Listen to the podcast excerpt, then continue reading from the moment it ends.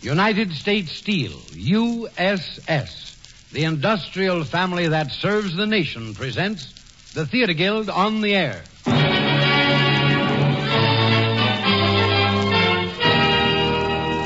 Our stars, Clifton Webb, Leonora Corbett, and Mildred Natwick. Our play, Blithe Spirit, by Noel Coward, produced on the air tonight by the Theater Guild, one of America's foremost theatrical producers.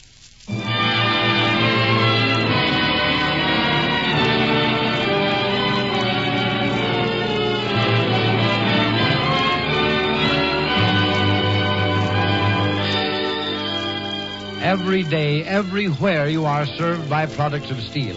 In your home, in your business, in your travel. The trademark of United States Steel, USS, on any steel product is your guide to quality steel.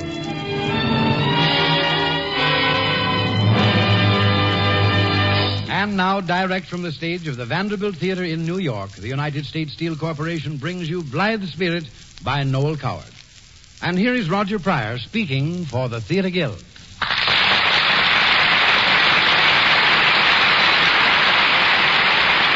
Good evening, everyone. Tonight, the Theater Guild brings you a happy combination of talents that kept New York absorbed for many, many months. Our play, Blythe Spirit, could be called a ghost story, but it's a ghost story with a difference. And maybe that's because that clever playwright, Noel Coward, wrote it. Playgoers will not soon forget the spiritualistic spoofing of Blythe Spirit, nor the actors who romped through it. Three of those actors from the original cast Clifton Webb as Charles Condamine, Leonora Corbett as Elvira, and Mildred Natwick as Madame Arcati recreate their original roles tonight with Kathleen Cordell featured as Ruth. We regret to announce that, due to unforeseen circumstances, Peggy Wood, who was to play her original role of Ruth, is unable to be with us this evening. And now the curtain rises on the Theater Guild on the Air production of Noel Coward's Blythe Spirit.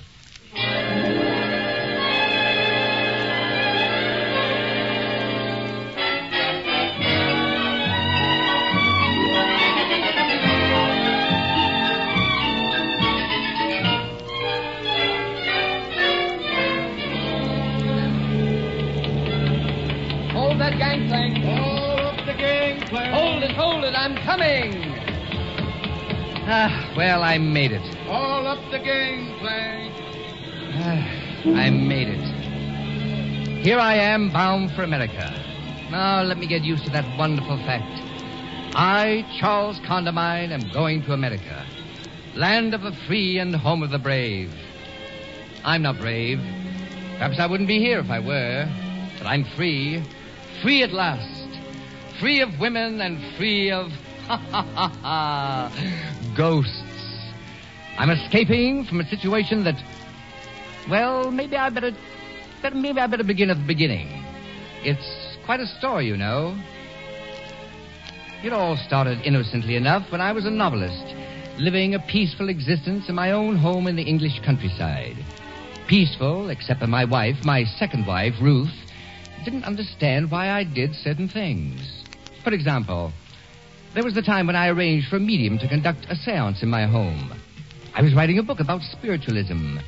You know, a medium is supposed to be able to bring ghosts right into your own living room. Why, I thought it was a lot of rubbish, but I, I wanted to see how they operated.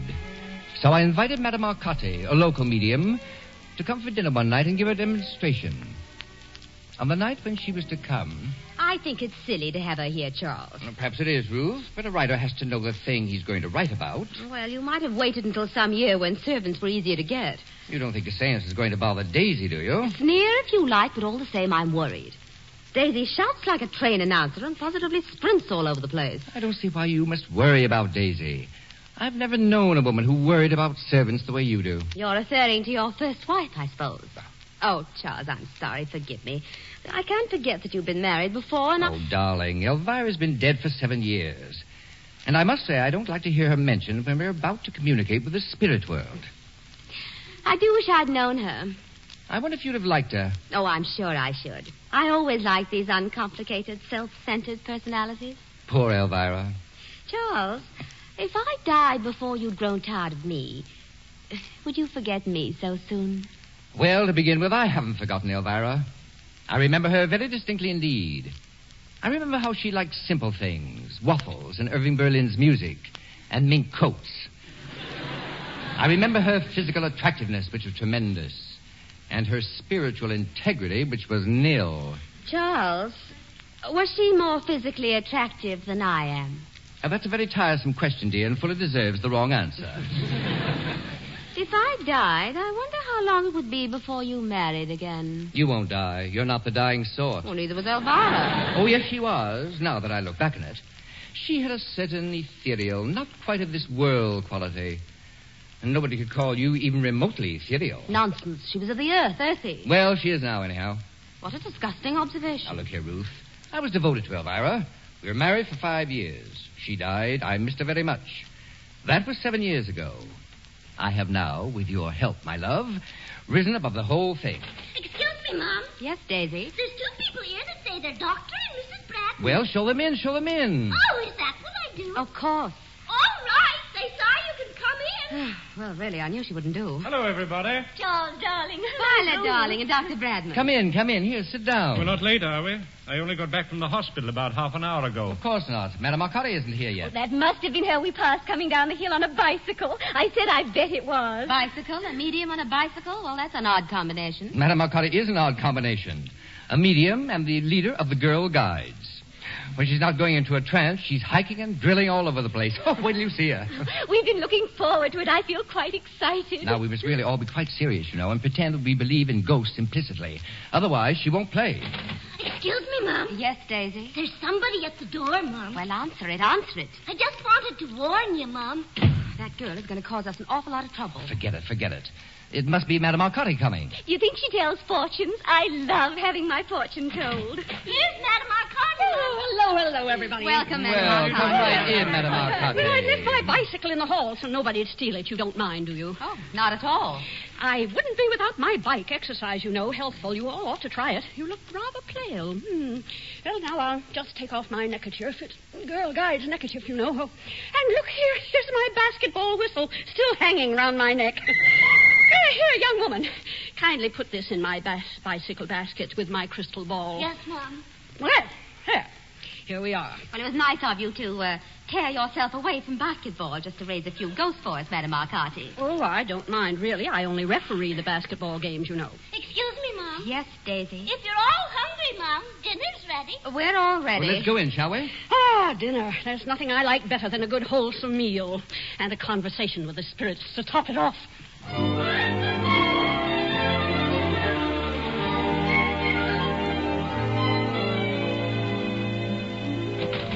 All right.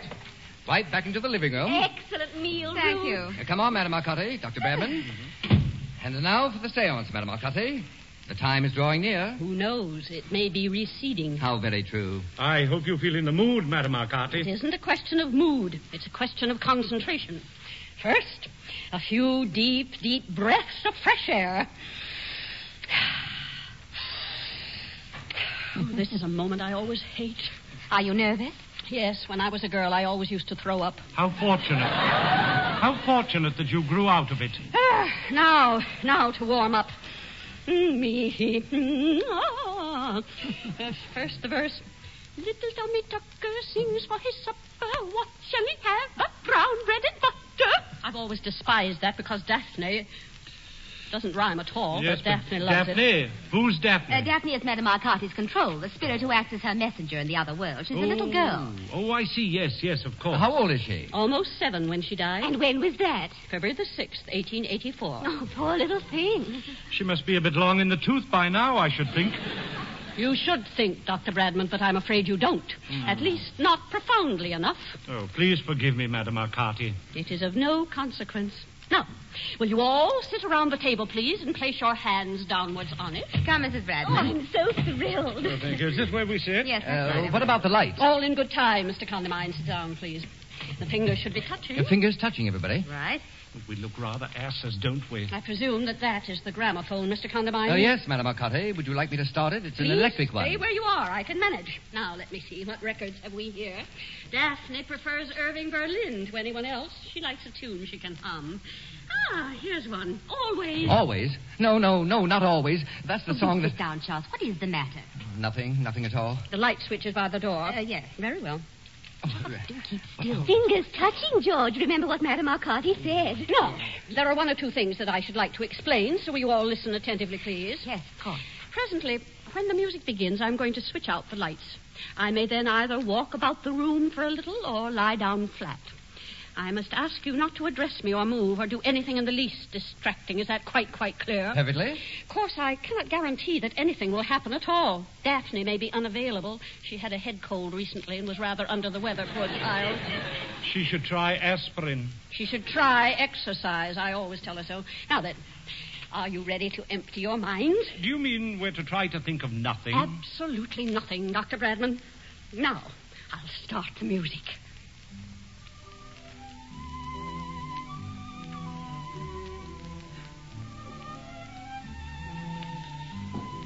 Now I'll put out the lights. Oh, dear. Quiet, please. Now I'll sit down with you and put my hands over yours. Is there anyone there? I've got goose pimples. Is there any spirit there? Is there anyone there? Silly business, isn't it? Now then, out there in the spirit world, is there anyone there? One rap for yes, two raps for no. Oh! Is that you, Daphne? Oh, is your cold better, dear? Oh, I'm so sorry. Are you doing anything for it? Good heavens. Oh, dear, I'm afraid she's rather fretful. Now, is there anyone there who wishes to speak to anyone here? Ah, now we're getting somewhere. Oh, no, Daphne, don't tickle me. Oh, don't do that, dear. You're hurting me, Daphne. Daphne's apparently a brat. Mm, be good. There's a dear child. This is uncanny. Now, Daphne, you say there is someone there who wishes to speak to someone here. Is it I?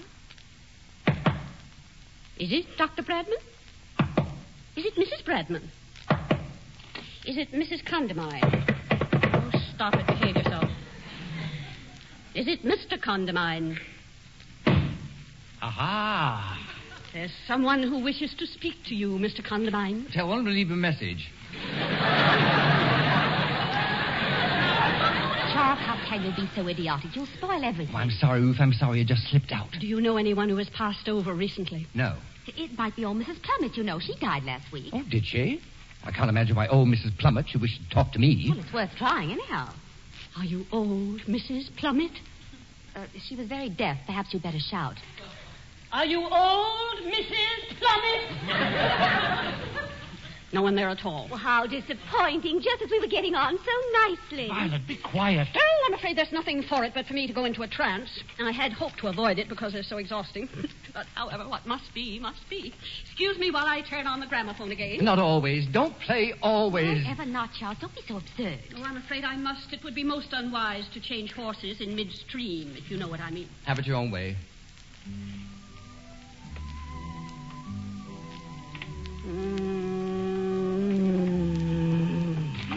Does she have to moan like that? Quiet.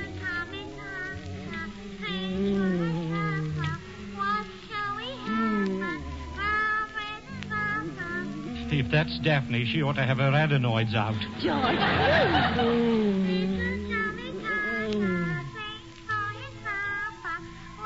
Good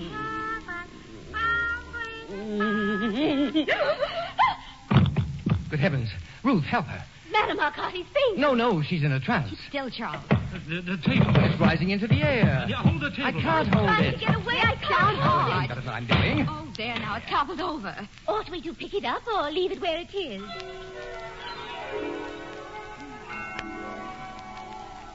Leave it where it is. Who said that? Who said what? Somebody said leave it where it is. Nonsense, dear. I heard it distinctly. Well, nobody else did. Did they? I never heard a sound.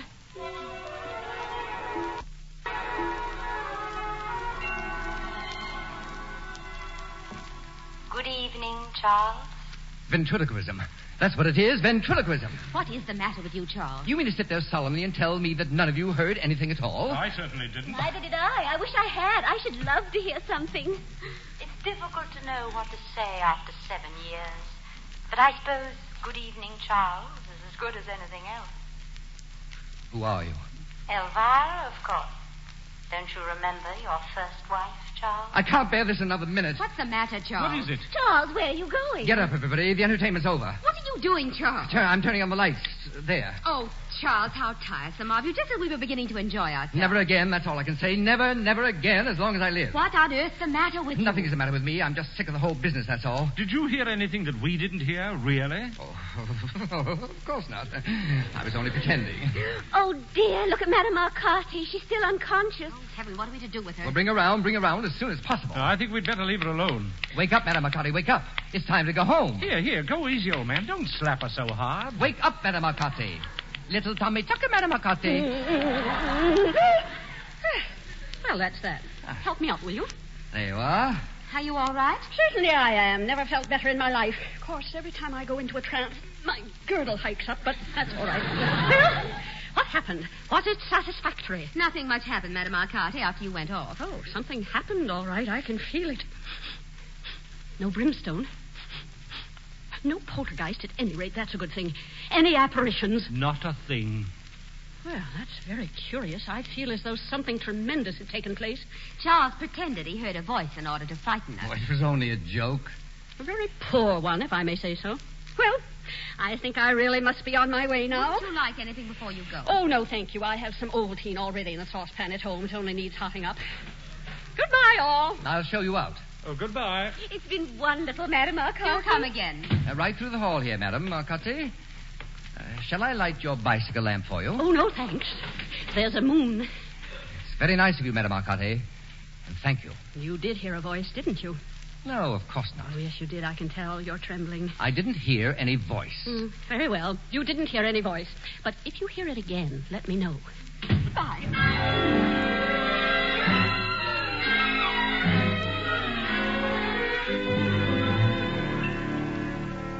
I shivered a little when Madame Arcati said that. But then I reflected that when I had heard Elvira's voice there in the dark, it had probably been some trick of Madame Arcati's or my imagination. But I was wrong. For after the Bradmans had gone, I was to find myself in a fantastic situation, with Ruth thinking I was talking to her when I was really talking to Elvira, whom Ruth could neither see nor hear. Ah. Tired, Ruth? Oh. Mm, very tired. Mm, I thought the Bradmans would never go. Well, it was you who invited them.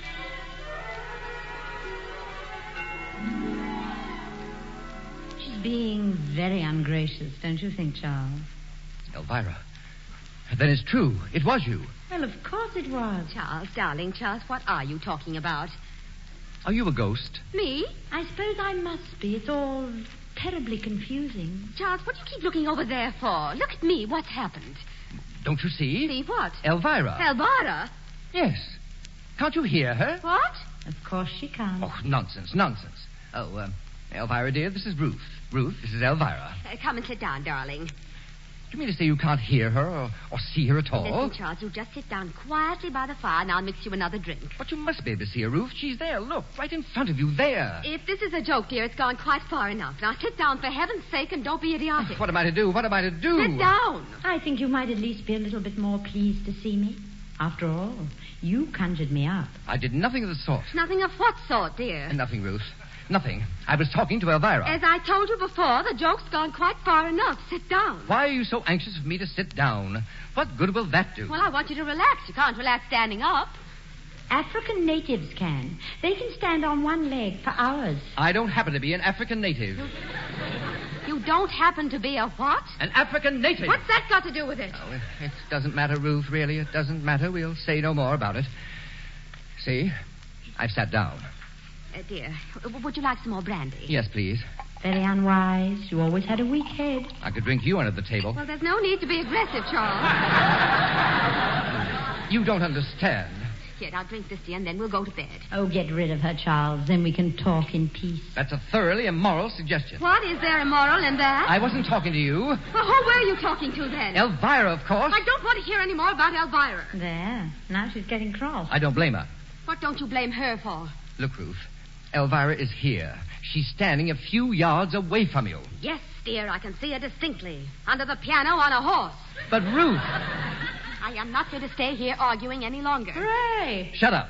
How dare you speak to me like that? Ruth, listen, please, I Ah, listen. will not listen to any more of this nonsense. I'm going up to bed now. I'll leave you to turn out the lights. I shan't be asleep. I'm too upset. So you can come in and say goodnight to me if you feel like it. Hmm? That's big of her, I must say. You're behaving like a gutter snipe. Well, that's all I have to say. Good night, Charles. Ruth! That was one of the most enjoyable half hours I've ever spent. Oh, Elvira, look what you've done. Look what you've uh, married, Charles. Why did you ever come back here? You called me that. I did not. Oh, yes, you did. I remember I was playing gin rummy with a very sweet old Oriental gentleman. I think his name was Genghis Khan. I just schneided him when that awful child paged me and, and told me that you wanted to see me urgently. That can't be true. Of course it's true. I couldn't get here unless somebody wanted me. Perhaps it was your subconscious calling me Charles. My subconscious is not that immoral. Charles, do you think it's immoral of me to be here? Well, I am married to Ruth, you know. You never divorced me. You didn't live long enough. Oh, Charles. Now, see here, Elvira. I cannot accept your explanation that I called you back. This whole thing must have been your own idea. Mm, Darling, I couldn't have come back if you hadn't wanted me to. There I sat on the other side, just longing for you, Charles. That's why I put myself down for a return visit and had to fill up all those forms and wait about in drafty corridors for hours. So, returning here was your doing. Yes, but I couldn't have come anyway if you didn't want me. Oh, Charles. Charles, we're still in love. Why can't you admit it? Because I happen to be married to Ruth. Well, I don't see what you see in her, darling. She nags, she whines, she hasn't any life. Have you? Let's not quibble, dear. All right, all right. It is good seeing you again, Elvira, in a way. But of course, my first duty is to Ruth. I don't understand why your first duty is to your second wife. Well, it is. I've got to go up to her now. Oh. Oh, um, Charles, Yes? don't you dread it? Dread what? Going up to Ruth. She wasn't in a very good mood, you know, when she left this room. Mm, that's true. And I remember how you so hated seeing. Oh, I do hate scenes. Stay down here, Charles. Stay with me. All night. Why not? No, no, Elvira. It's bound to seem wrong to Ruth. Don't you mean that it seems wrong to be bound to Ruth? Elvira, I will not stay here and play word games with you. Darling, that's not exactly what I'm asking you to do. And I'm certainly not going to stay here and make love to you. You couldn't make love to me. You can't. You can't even touch me, Charles. Can't I? And perhaps it's just as well if I'm going to stay for any length of time. You're awfully sure of yourself, aren't you?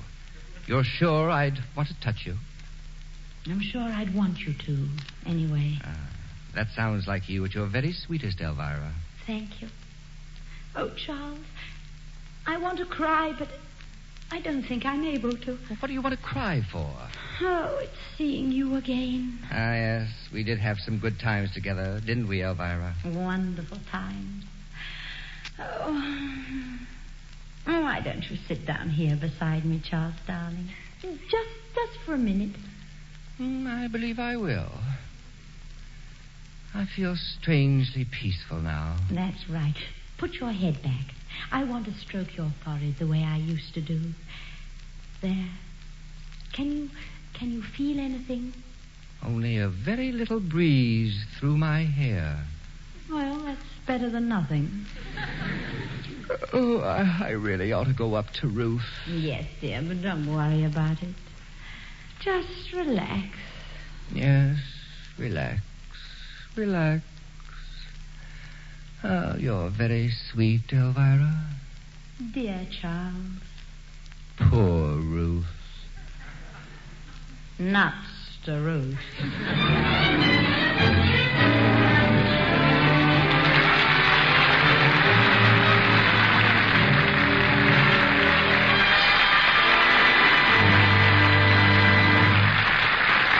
You are listening to Bly the Spirit, produced by the Theatre Guild on the air and presented by the United States Steel Corporation.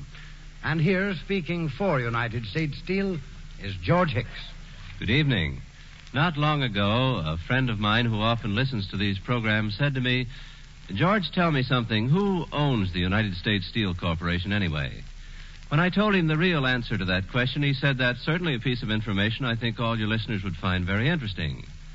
I think he was right, and here's exactly what I told him about the owners of U.S. Steel.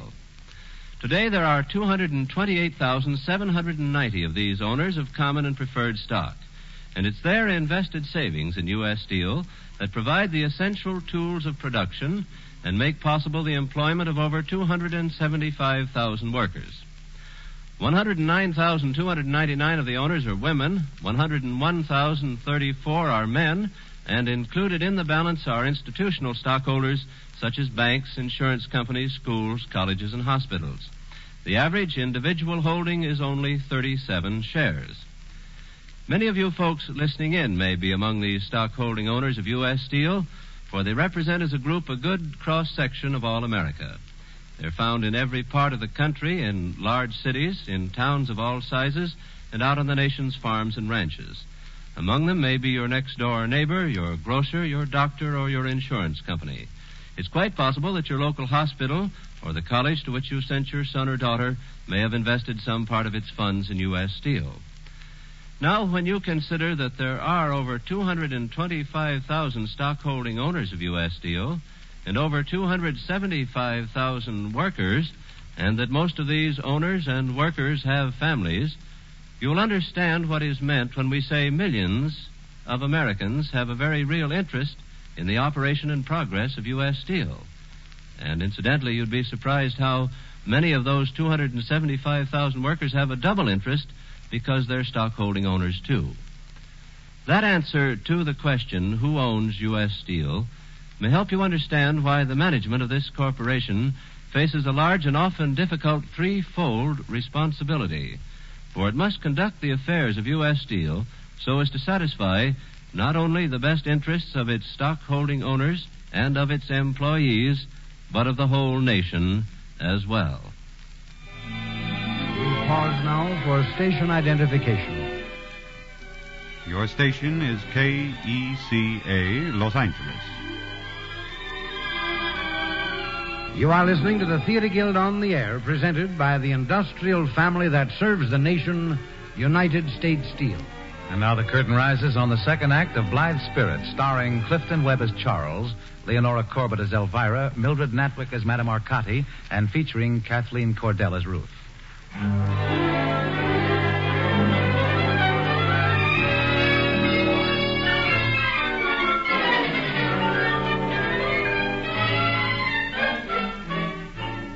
You know, ordinarily it's not pleasant to sleep on a sofa all night. And ordinarily it's no fun to have your first wife in the house when your second wife is there, too. But when your first wife is a ghost and your second wife can't see her and can't hear her, well, it's possible to make the most of a situation like that. I slept like a baby. But when I awoke, Elvira had disappeared. And in the cold light of morning, it seemed to me just as well. I thought I'd never see her again. I washed up and went to join Ruth in the breakfast room. Oh, it's you. Good morning, Ruth, darling. Good morning indeed. Charles, you behaved abominably last night. You wounded and insulted me. I was the victim of an aberration. Nonsense, you were drunk. Drunk? You had four strong dry martinis before dinner, a great deal too much burgundy at dinner, and then two double brandies later. I gave them to you myself. Of course you were drunk. I was not in the least drunk, Ruth. Something happened to me last night. Something very peculiar happened to me. Nonsense. It isn't nonsense. I honestly had some sort of hallucination. I would really rather not discuss it any further. I swear to you that during the seance, I was convinced that I heard Elvira's voice. Well, nobody else did. Well, I can't help that. I did. You couldn't have. And later on, I was equally convinced that she was in this room. I saw her distinctly and talked to her. After you gone up to bed, we had quite a cozy little chat. And you seriously expect me to believe that you weren't drunk? I know I wasn't drunk. If I'd been all that drunk, I should have a dreadful hangover now, shouldn't I? Hmm. Well, I'm not at all sure that you haven't. I haven't got the trace of a headache, and my tongue's not coated. Look. I have not the least desire to look at your tongue. Kindly put it in again. I know what it is. You're jealous. Jealous? Of whom? Elvira. Oh, I know women. Your view of women is academic, to say the least. Just because you've always been dominated by them. I've never been dominated by anyone. You were hag-ridden by your mother until you were 23. Then you got in the clutches of that awful Mrs. Well, whatever her name was. Mrs. Winthrop Llewellyn. I'm not interested. Then there was Elvira. She ruled you with a rod of iron. Then there was more Charteris. If you wish to make an inventory of my love life, dear, I think it only fair to tell you that you've missed out on several episodes. It's no use trying to impress me with your routine amorous exploits. And it's no use your pretending I was drunk last night. I was stone cold sober from first to last and extremely upset into the bargain. You were upset. Indeed. What about me? You called me a gutter snipe. You told me to shut up. And when I quietly suggested that we should go up to bed, you said, with the most disgusting leer, that it was an immoral suggestion. I was talking to Elvira. And I was upset, I tell you. When I saw her, I had the shock of my life. But you couldn't have seen her. All right, all right. I couldn't have seen her. Now let's not discuss it any longer.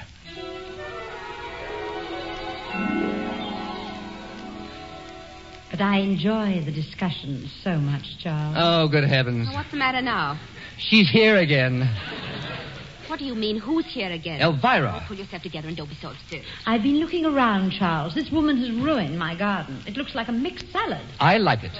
You like what? All those nasty nasturtiums. Oh, Ruth, help me, help me. You've got to help me. I tell you, she's here again. You were having a row, weren't you? I could hear you all over the house. Mind your own business. If you're behaving like a lunatic isn't my business, nothing is. I think the row was about me, wasn't it?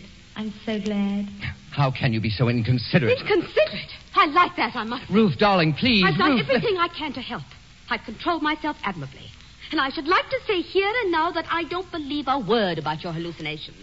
For some obscure reason, you're trying to goad me into Ruth. doing something that I might regret. I won't stand for it anymore. You're making me utterly miserable. Ruth, please. Don't come near me. Uh. Let her have a nice cry. Do her good. You're utterly heartless. Heartless.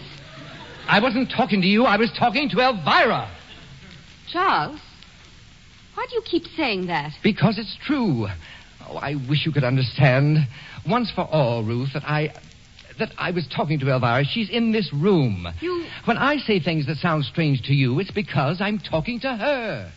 you really believe that, don't you? Believe it? I know it. Um, Charles. Yes, Ruth dear. Oh, I, I'm awfully sorry I was cross. But my dear. Oh, I understand everything now. I do, really. You do? Of course I do. Oh, Look out. She's up to something. Will you please be quiet? Of course, darling, we'll all be quiet. We'll we'll be as quiet as little mice. Now, Ruth dear, listen, I please. want you to come upstairs and go to bed. The way that woman harps on bed is nothing short of erotic. Just come quietly to bed, Charles, and wait there until Dr. Bradman comes. No, she'll have you in a straitjacket before you know where you are. Elvira, help me. You must help Oh, me. My dear, I would with pleasure, but I can't think how. Wait a minute. I can. Uh, Ruth, listen. Uh, yes, dear. If I promise to go to bed, will you let me stay here for just five minutes longer? Very well. What is it? All right, uh, sit down. Oh, all right. Ruth, I want to explain to you clearly and without emotion.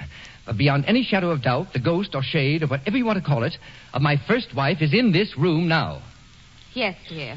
Oh, I know you don't believe me and are trying valiantly to humor me, but I intend to prove it to you. Why not lie down and have a nice rest, and you can prove anything you want to later on. Elvira may not be here later on. Don't worry, she will. Be quiet. Now, look, Ruth. You see that bowl of flowers on the piano? Why, yes, dear. I did it myself this morning. Very untidily, if I may say so. You may not. Very well. I never will again. I promise. Elvira will now carry that bowl of flowers to the mantelpiece and back again. You will, Elvira, won't you? No. Just to please me. I won't carry the bowl of flowers, but I'll smash it. No, no, don't. Don't do that. Don't do what? Charles, Charles, this is a trick, isn't it? That isn't a trick. Yes, Charles. You've had your joke. Now tell me. Tell me how you made that vase crack. Really, Ruth, there's nothing to be frightened about. It's only a ghost in the room. You see, she smashed another. Charles, this is some sort of hypnotism. Hypnotism, my foot. Elvira, Elvira. There's no need to overdo it. Oh, Charles, she is here. She is. It's true. It's enough to drive me out of my mind. I can't put up with this anymore. I'm going to Madame Arcati.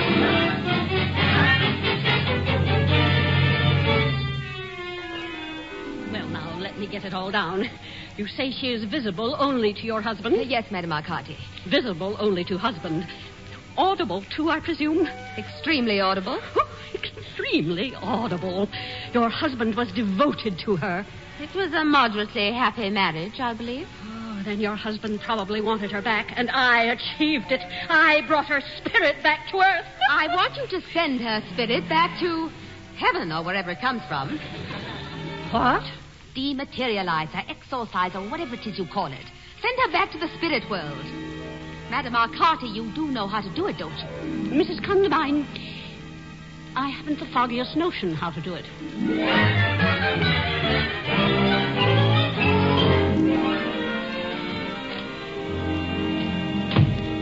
Hello, Ruth.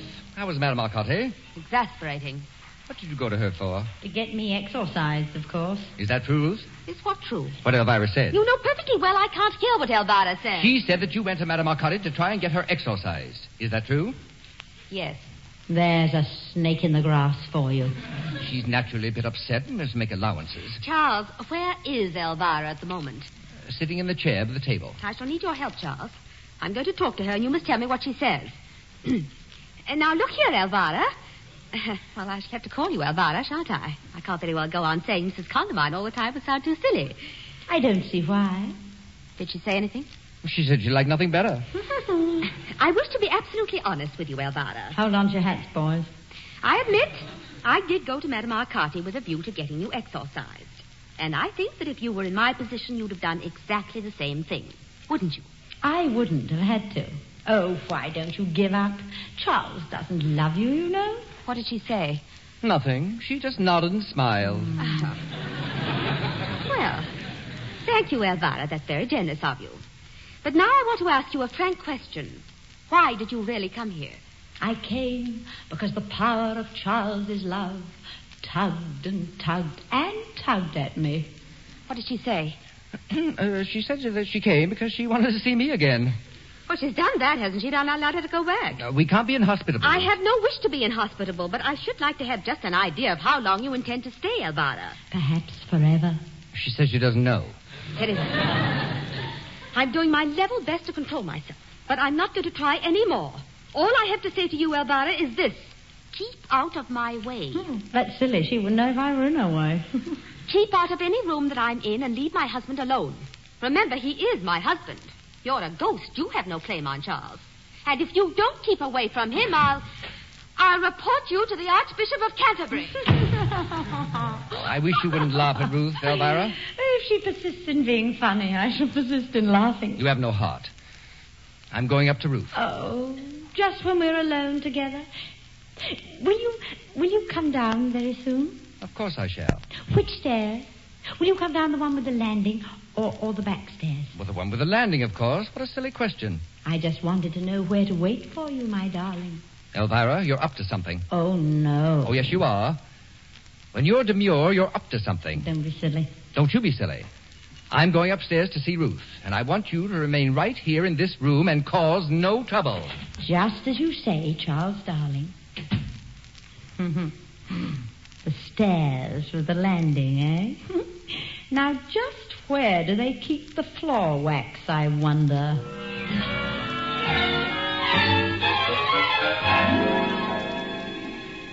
Oh, yes, Mum. I'll run right downstairs and get the sheet. Oh, Daisy, Daisy, what is it? What happened? Oh, I don't know, Mum. Someone left something slippery on the landing.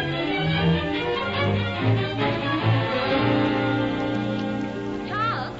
Charles? Here I am, Ruth. How's Daisy? Resting quietly, I bandaged her head. Fine. Uh, Ruth, um, I wonder if you'd mind uh, if I went out for a while. Why? Uh, Elvira wants to take uh, wants me to take her for a drive. Oh. Uh, Charles, uh, would you come in here to the living room? I want to talk to you. Well, all right. Now, is Elvira in this room? No, You're sure? quite sure. What's this all about, Ruth? This is a fight, Charles, a bloody battle. A duel to the death between Elvira and me. Don't you realize that? Nonsense. Well, it isn't nonsense, it's true. Can't you see that Elvira came here with one purpose? What purpose? To get you to herself forever. Oh, that's absurd. How could she? By killing you off, of course, so that you and she would be together in the spirit world. You're mad. Why do you suppose Daisy fell down the stairs and nearly cracked her skull? What's that got to do with it? Because the whole of the top stair was covered with fresh floor wax. Floor wax. That's why Elvira wanted to know what stairs I'd used. Don't you see now? You were supposed to fall, not Oh, dear. Daisy. You were supposed to die. Oh, it's incredible. Ruth, Ruth, it's awful. Now, stop looking like a wounded spaniel and concentrate. This is serious. Well, what are we to do? You're not to let her know that we suspect a thing. Behave perfect or perfectly ordinary as though nothing had happened. I'm going to Madame Arcati immediately. Oh, she's got to help us. Even if she can't get rid of Alvara, she must know some technical method of rendering her harmless. If a trance is necessary, she shall go into a trance if I have to beat her into it. I'll be back in half an hour. Oh, and uh, tell Elvira I've gone to see the vicar. This is appalling. Oh, never mind about that. Remember now, don't give yourself away by so much as a flick of an eyelid.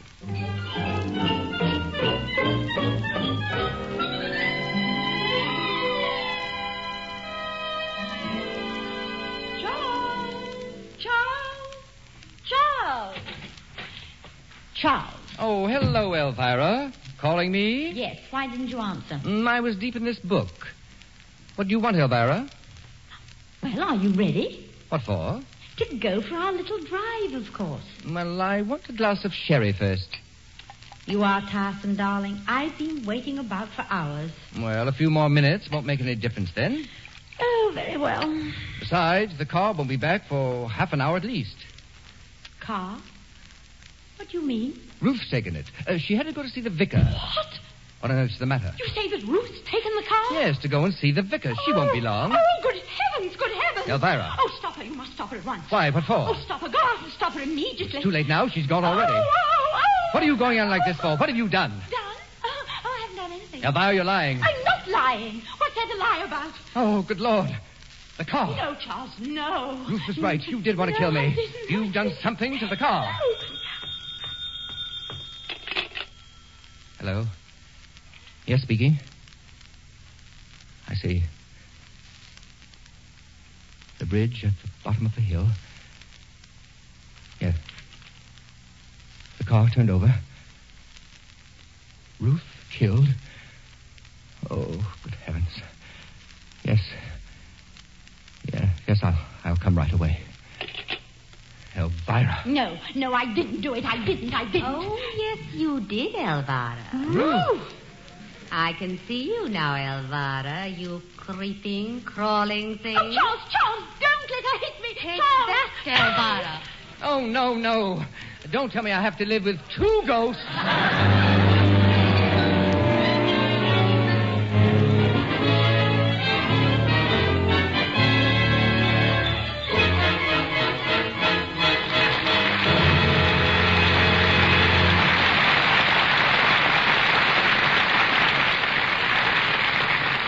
You are listening to Blythe Spirit, produced by the Theatre Guild on the Air and presented by the United States Steel Corporation. And here again, speaking for United States Steel, is George Hicks. A few minutes ago, I told you who the owners of the United States Steel Corporation are. Now, I would like to show you how that ownership works.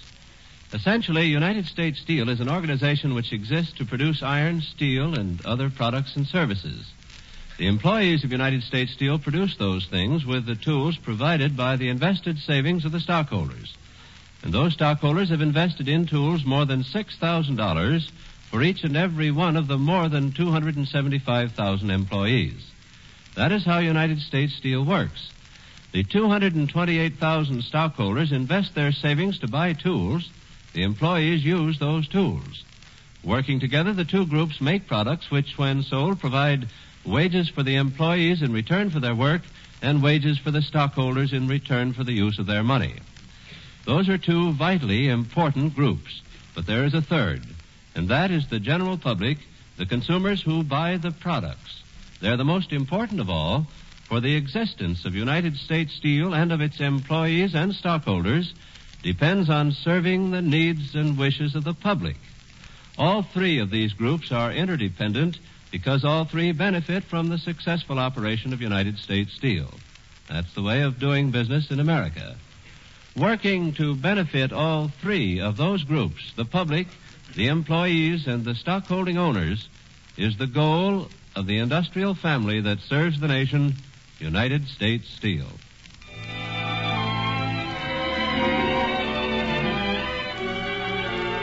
You are listening to the Theatre Guild on the Air, presented by the United States Steel Corporation. And now the curtain rises on the third act of Blythe Spirit, starring Clifton Webb, Leonora Corbett, and Mildred Natwick, and featuring Kathleen Cordell.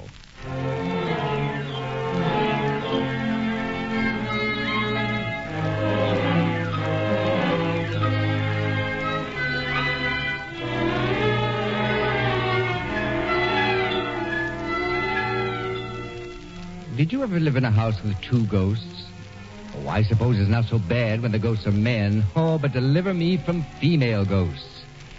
If you think it's difficult living with your wife or your wives when they're alive, just you try living with their ghosts. I tried to convince Ruth and Elvira that if I wanted to be with any woman, it would be with one I could touch.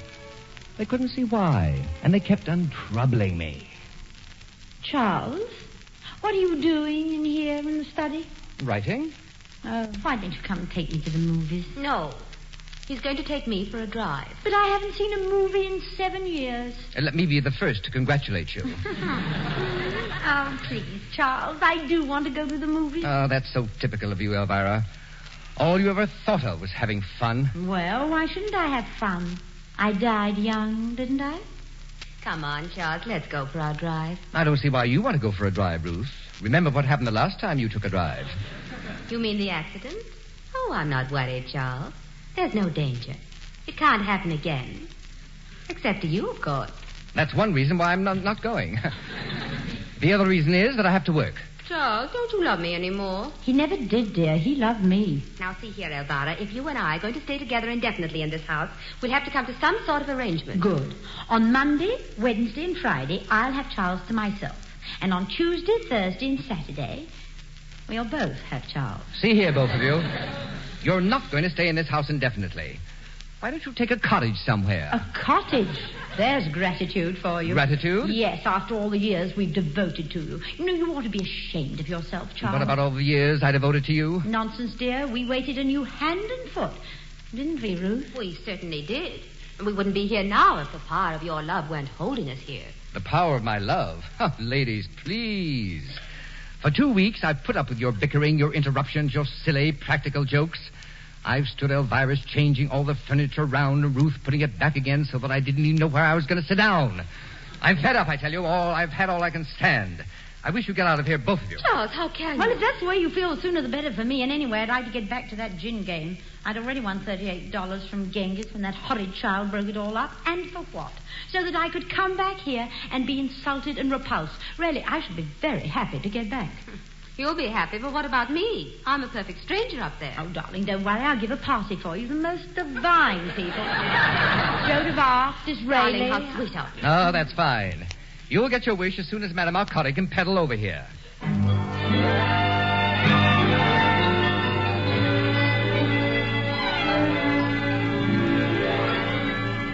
And that's how I feel, Madame Alcotti. Mm, Well, well, well, Mr. Condamine, this is most interesting, most interesting. It's most infernally annoying. Stiff upper lip, Mr. Condamine. We'll muddle through. Now, are your wives in this room? Yes. Elvira, Ruth, All right. We're ready. they're ready, Madame Alcotti. All right. I don't suppose you have a shepherd's wart and a frog or two in the house. No. Oh, well, I'll have to manage it with the magic verse. You know, Merlin the magician does this sort of thing at parties. Balls us all stiff with it. You're sure you can manage, Madame Alcotti? Oh, quite sure. If anything happens, I'll feel it inside me. I'll feel a ripple through my whole frame. Some ripple.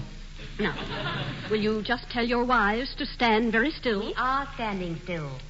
Now, ghostly spectre, ghoul, or fiend, nevermore be thou convened, shepherd's wart and holy rite, banish thee into the night. Are they still here? They're still here.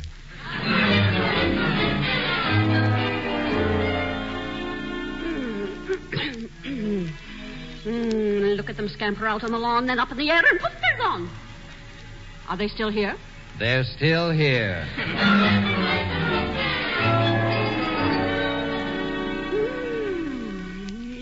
Zippity zippity zab. Listen as my tones get louder. Ibbity bibbity zappity zib. Won't you two please take a powder? Are they still here? We're still here.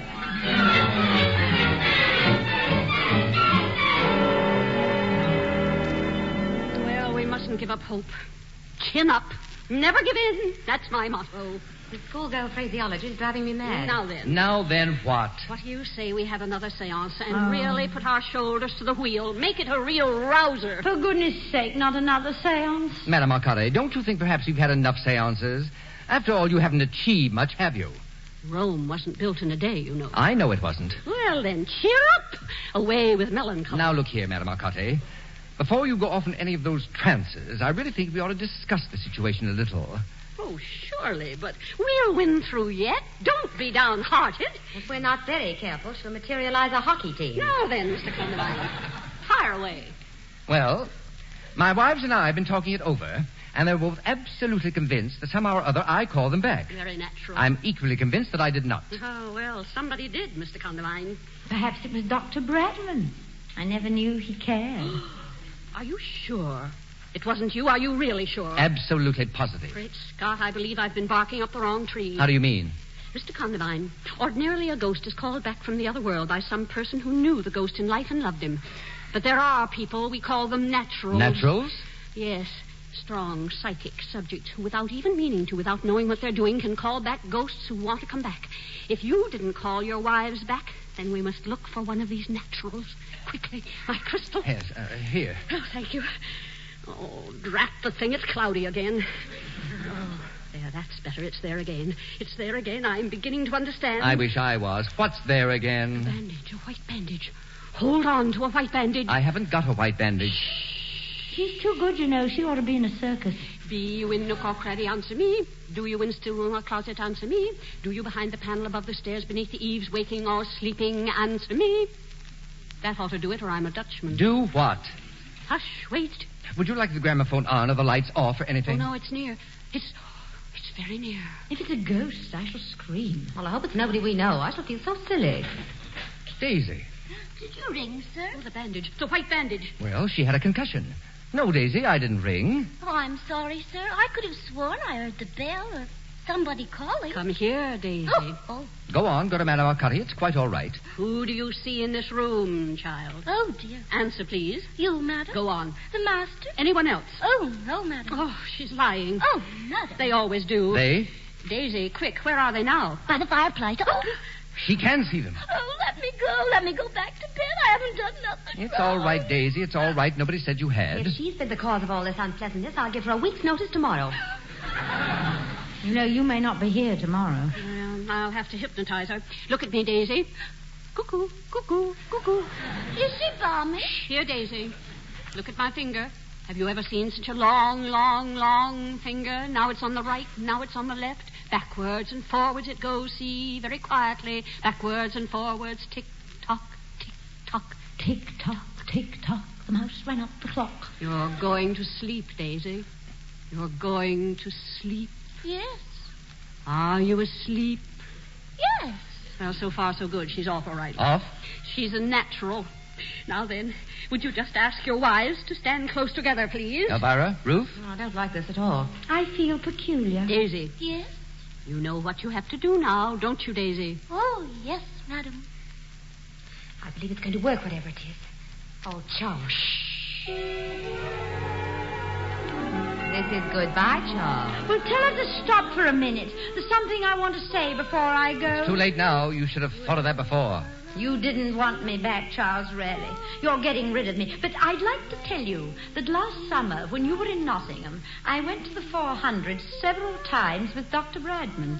And I must say, I couldn't have enjoyed it more. Did you hear me, Charles? Did you? Don't you think you're getting rid of us quite so easily, my dear? You may not be able to see us, but we shall be here all right. I consider that you have behaved atrociously over the whole miserable business.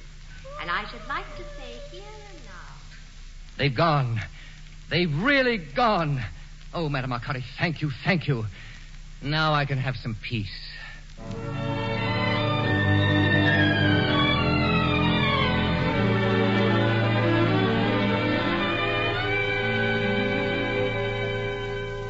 Now I could have some peace.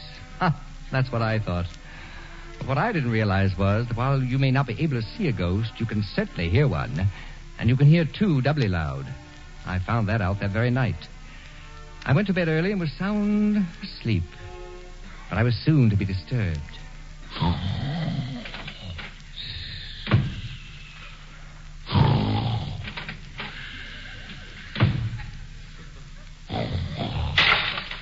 Huh? What's that? Someone making a noise? Ruth, Elvira, are you there? Ruth, Elvira. I know darn well you're there. I just want to tell you that I'm going away, so there's no point in you hanging about any longer. I'm going a long way away. somewhere where I don't believe you'll be able to follow me.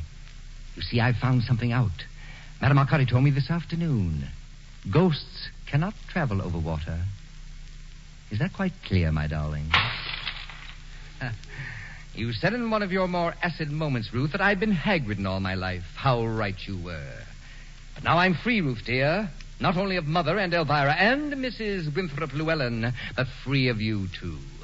And I should like to take this farewell opportunity of saying I'm enjoying it immensely. I thought so. Ah. you were very silly, Elvira, to imagine that I didn't know all about you and Dr. Bradman. I did. But what you didn't know was that I was extremely attached to Mrs. Bradman at the time. Goodbye for the moment, my dears.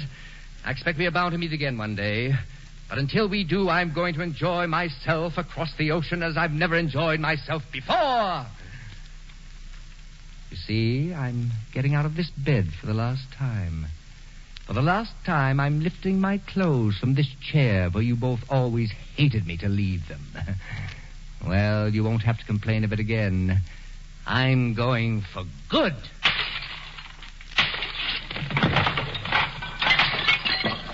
and now.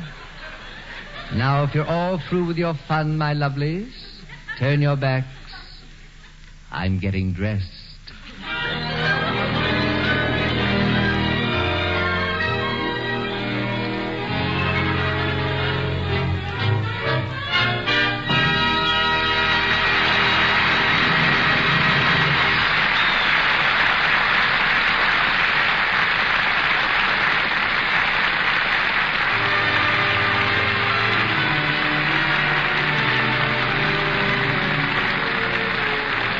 The curtain has fallen on a Theatre Guild on the Air production of Blythe Spirit by Noel Coward, sponsored by the United States Steel Corporation. Starring Clifton Webb as Charles, Leonora Corbett as Elvira, Mildred Natwick as Madame Arcadi, and featuring Kathleen Cordell as Ruth. Other members of our cast included Betty Breckenridge as Daisy, Robert Chisholm as Dr. Bradman, and Valerie Cossard as Mrs. Bradman. And here again is Roger Pryor with a word about next week's play. Next week, ladies and gentlemen, as a feature of the ceremonies opening the Red Cross annual membership drive, United States Steel takes the Theater Guild on the air to Washington, D.C., where on Sunday night in historic Constitution Hall, before an audience of government and congressional leaders, will present Helen Hayes in James M. Barrie's famous comedy, What Every Woman Knows. Helen Hayes is the voice of the Red Cross in its current drive. Featured opposite Miss Hayes in What Every Woman Knows is Richard Waring, who is currently appearing with the American Repertory Company. Remember next week What Every Woman Knows by J.M. Barrie, starring Helen Hayes. And remember, too, that the trademark of United States Steel, USS, on any steel product is your guide to quality steel.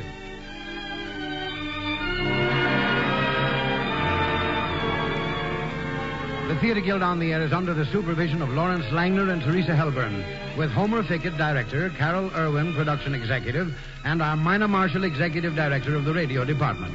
Music was composed and conducted by Harold Levy, and the play was adapted by Robert Senadella. Your announcer, Norman Brokenshire. The United States Steel Corporation hopes that you'll be with us next Sunday at the same time.